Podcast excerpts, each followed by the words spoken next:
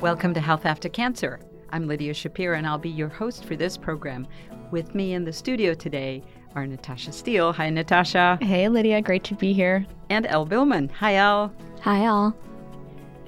So today, our guest is Dr. Ilana Yurkiewicz, a physician at Stanford on our faculty who has a primary care practice specializing in the care of cancer survivors. And I know, Natasha, you feel very strongly that this is such a phenomenal asset. Tell us a little bit about that. Yeah, you know, I remember really vividly the fall of 2021. I had finished treatment for my lymphoma and I started experiencing different symptoms that I really felt lost with, even as a physician. I didn't know what was going on in my body, and I had just, eh, you know, gone through treatment and really tried to be very in tune with my physical symptoms. And so I really wasn't sure where to take these new sensations to my oncologist or to my primary care doctor. And that feeling of being really lost led me to talking to my colleagues here at Stanford and asking, you know, what do I do? Where's my medical home? And they just kept saying over and over to me, Have you met Ilana Yurkiewicz? I remember when Ilana came to my clinic and spent some time with me, really caring after survivors. And it was there, that passion really, that led her to build her own practice now that focuses on primary care of cancer survivors. We're so excited to have you, Ilana. Welcome to our show. I am so happy to be here. Thank you for inviting me. The first question I must ask you is this what drew you into the field of cancer survivorship? You're a board certified medical oncologist and you're now doing primary care for cancer survivors. What drew you into this? This is a very common question, probably the most common question I get asked by patients as well as perplexed uh, colleagues. So I always knew I wanted to do either primary care or oncology. And I was split between the two for most of my training. When I was in residency, I took care of cancer survivors in my continuity primary care clinic. I didn't have the language of cancer survivorship back then. I was a standard primary care doctor, just taking care of a diverse array of patients, and some of those happened to include patients who had survived cancer. And I felt I was witnessing a host of issues that cropped up during and after cancer treatment that at the time I felt completely unequipped to navigate. I decided to pursue an oncology fellowship, and it felt like going behind the curtain. I wanted to learn how best to take care of these patients as they were navigating not just their disease and the emotional ramifications of the disease, but the physical ramifications often of the treatment that they were receiving. I found that going into an oncology fellowship did not magically fix the gaps. So I felt like I witnessed the same story many times in many different settings that patients sometimes were even cured of their cancers. And that was portrayed to me as an unmitigated success story. Whereas meanwhile, there was a host of issues that they were facing they were facing premature menopause from chemotherapy. They were facing infertility. They were facing osteoporosis when they were in their 30s and 40s. They were facing fatigue, cognitive changes that sometimes they couldn't even put their finger on exactly what was happening. They were facing mood changes. And many of these issues went unaddressed. I think it is common for there to be a bit of diffusion of responsibility unintentionally, completely unintentionally, when patients have multiple doctors. So these issues, I think, from the oncology side, were often thought the primary care doctors were going to take care of this. Whereas meanwhile, the primary care doctors said, well, this falls into the realm of cancer. The oncologists are going to be taking care of this. And so often, what I saw was a patient population and issues that were actually being addressed by no one. I did the radical thing where I completed my hematology and oncology fellowship, became board certified, and decided to pivot back into primary care for one reason. I wanted to open a primary care clinic that specialized in cancer patients and survivors. I wanted to be as much as I could that one stop shop where that fragmentation of responsibility did not exist. And I would be able to do all of it bread and butter primary care. Cancer survivors get colds and earaches and COVID, just like everybody else, as well as all the issues that come up from cancer and its therapies.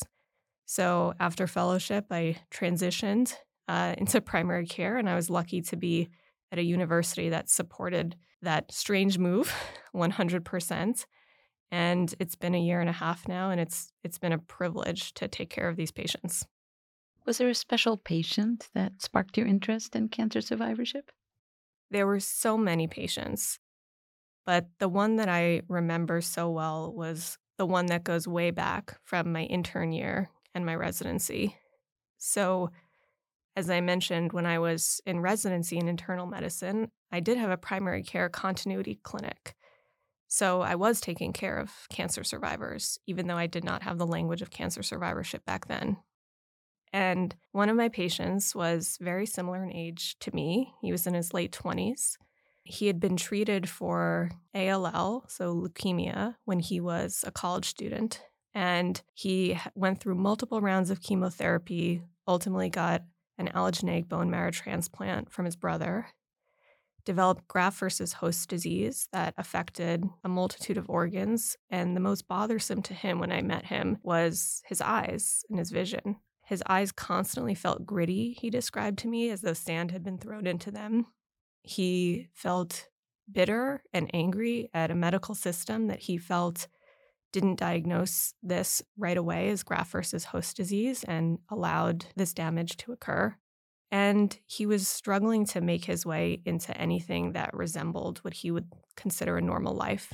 So he told me over the many visits that I spent with him, he never thought he would be the kind of person who would be living in his parents' basement no college degree, no job, no friend group, no girlfriend. And here he was approaching 30, and his life had been derailed and not put back on track. And so, over the three years that I took care of him, I did my best to do that. I was often in touch with his BMT doctor, as sometimes I wasn't sure the best thing to do for him. When labs cropped up that were a little bit outside the range of normal on his CBC, I wasn't sure how much to panic that could this be a recurrence of disease? So, in conjunction with his BMT doctor, I took care of his symptoms and I signed mountains of paperwork that ultimately helped him go back to school, finish his degree, live in a dorm, join a sports team. And today he is he's not back to the person he was before cancer, but he is living what he considers a fulfilling life. That patient will stay with me forever. Ilana, it's so wonderful to hear your story and what you're doing today. As a cancer survivor, it's really exciting to hear that there is someone like you who's helping people navigate survivorship. And as somebody who's going into medicine now, I'm thinking there's a new career I should consider exploring once I once I get there. Um, a little bit about me I was diagnosed with cancer when I was two and a half with ALL, and I went into remission when I was five. Since I was very young, I have very limited memories of my treatment um, as well as my follow up care because my follow up care ended um, when I was like around the age of 14. Um, as a young or as a as an adolescent, I started to experience some late effects related to delayed onset of puberty, and that's really of something that kind of forced me to think about my cancer history and try to figure out what drugs I was treated with, um, to think if that was impacting me at the time and, and how it could impact me in the future. Since I was an adolescent when I was going through this, I didn't really want to talk to my parents about my cancer history. And instead, I went at it alone. Um, and it was really difficult because, you know, I remembered some words like methotrexate from my follow up visits, but I didn't know really anything else. Um, so I ended up actually requesting my medical records from the hospital I was treated at. And I guess because I was treated in the late 90s, early 2000s, everything was done on paper. And then there was a shift at some point to everything being done uh, electronically. Um, but I ended up getting my medical records in the mail. It was 500 pages of loose leaf paper. And I looked through them a little bit saw some medications, Googled some medications, and then just kind of put them in a drawer. Um, maybe it's something I'll go back to in the future. But I'm curious to hear how you kind of navigate the fragmentation of medical records and care for survivors who don't know about their treatment histories. It's such a common story, and I'm sorry you had to be Odysseus trying to overcome all of these obstacles just to get what was rightly yours, um, your medical history, and what happened to you. So before 2009, um, most medical records were kept on paper. Um, 2009, Congress authorized and legislated the HITECH Act, which tried to transform paper records into electronic charts. And while we did so successfully, it is still common to get 500 pages of typed up papers, which is actually not all that, which is similarly difficult to navigate compared to 500 pages of loose leaf papers. Even within electronic charts, the critical information can get easily buried while filler can come to the surface.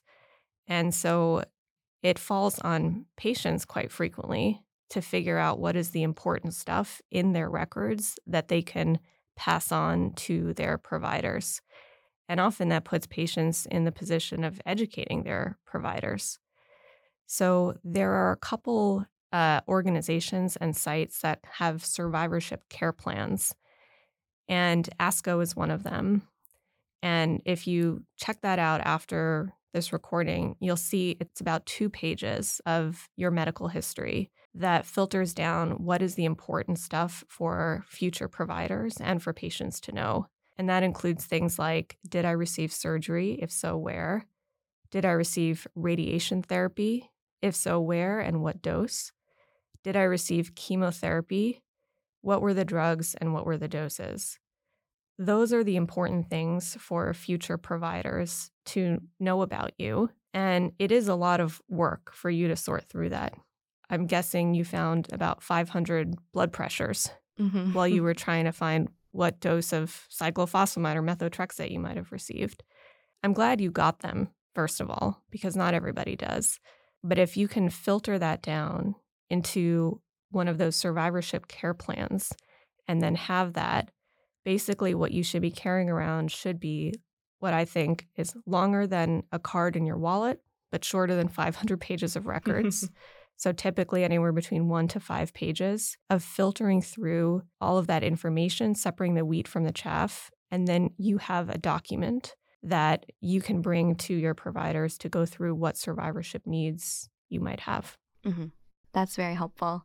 Like you said, there are so many stories like mine, and I've heard other people's stories as well where they'll go and see a new doctor and they'll tell them, you know, I had cancer. Can you please look in my history? I don't know what's there, but it's something that I think is important and you should probably know if you're going to treat me. My patients always assume that I have some magic way of obtaining their records. And unfortunately, none of us do we do have the right to receive records about our patients if they authorize us to do so, and patients have the right to receive information about themselves. But I will share very briefly I have an upcoming book about this, Fragmented, and one of the people I interviewed in the book, her name is Carolyn Lye. She was a medical student and law student, and she did a study where she wanted to see what patients go through trying to get their own medical records. So she posed as someone looking for her grandmother's medical records and called the medical records departments of 83 hospitals across the US. When she tallied the results, she found that the information provided was not only not always accurate, it often went against um, federal recommendations for how records should be received, which is within 30 days of the request and federal recommendations recommend, for example, a flat fee of $6.50. She was cited numbers up to $541. And there was a wide discrepancy among how the medical records departments of different hospitals offered this information to her. Mm-hmm. Wow. Well, I'm very excited to read your book. Thank you. Ilana, we talk a lot about patient empowerment and survivorship. Can you tell us what does this look like in your practice? I love the term empowerment and I love doing it. So, empowerment to me means that a patient should have as much information as any doctor would have about their own medical history and they should have a plan and a way to navigate medical situations that come up in their lives. And that is because the vast majority of medical situations happen when it's not nine to five, Monday through Friday, or in a 30 minute appointment seeing me. Most of the time, people are living with their own illness by themselves. So, empowerment to me means being a guide to help patients come up with ways to live their lives, triage symptoms, and take care of some of the issues that come up after cancer. So, I will give one example, maybe on the extreme end of the spectrum. One of my patients now, lymphoma survivor, childhood lymphoma survivor, now in uh, young adulthood, mid 20s, developed hemorrhagic cystitis from his treatment, and then developed frequent urinary tract infections or UTIs as a result. He knows when a UTI is coming on so well because he's had this multiple times. He knows the best antibiotics that work for his UTIs. And so we came up with a plan in conjunction with his urologist where I placed orders for standing urine analysis tests and standing blood tests that would look at his kidney function so that anytime he had symptoms, he can just come into the lab rather than call the front desk, try to make an appointment with me, find out that my next appointment is not for two weeks, figure out whether he should go to urgent care or the emergency room, meet a doctor who doesn't know him, go through his entire medical history. So now he just comes to the lab, submits his urine, and gets a blood test. And he also has a prescription for antibiotics at home. So our plan is he sends me a message when he submits his urine and blood so that I know it's done. And we say yay or nay on starting the home antibiotics. To me, that is patient empowerment. So he knows his symptoms better than anybody at this point. He knows when things can go south He's had pyelonephritis a couple times. And so he can chart his own future. And I my job was actually quite small. It was just giving him some tools to do so.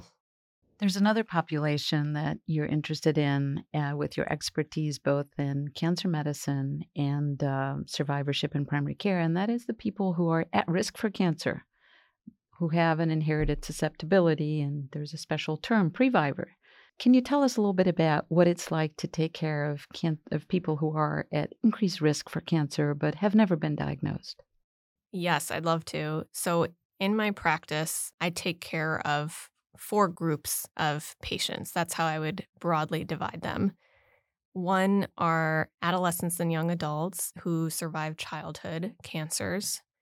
Two are adults who are living with cancer, so those undergoing treatment or living with metastatic disease. Three are adults who are purely in the post treatment phase of their cancer. And then four are patients that don't have cancer, and you might wonder why they're coming to my clinic in the first place. So, those are the previvors. So, previvor means somebody who is at high risk for cancer, often because of a family history and or a genetic mutation that confers elevated risk. Ilana, this has been such a great conversation. And, you know, I feel like there's so few blank spaces in medicine. And I've just loved hearing how you're innovating in survivorship, which is definitely one of them.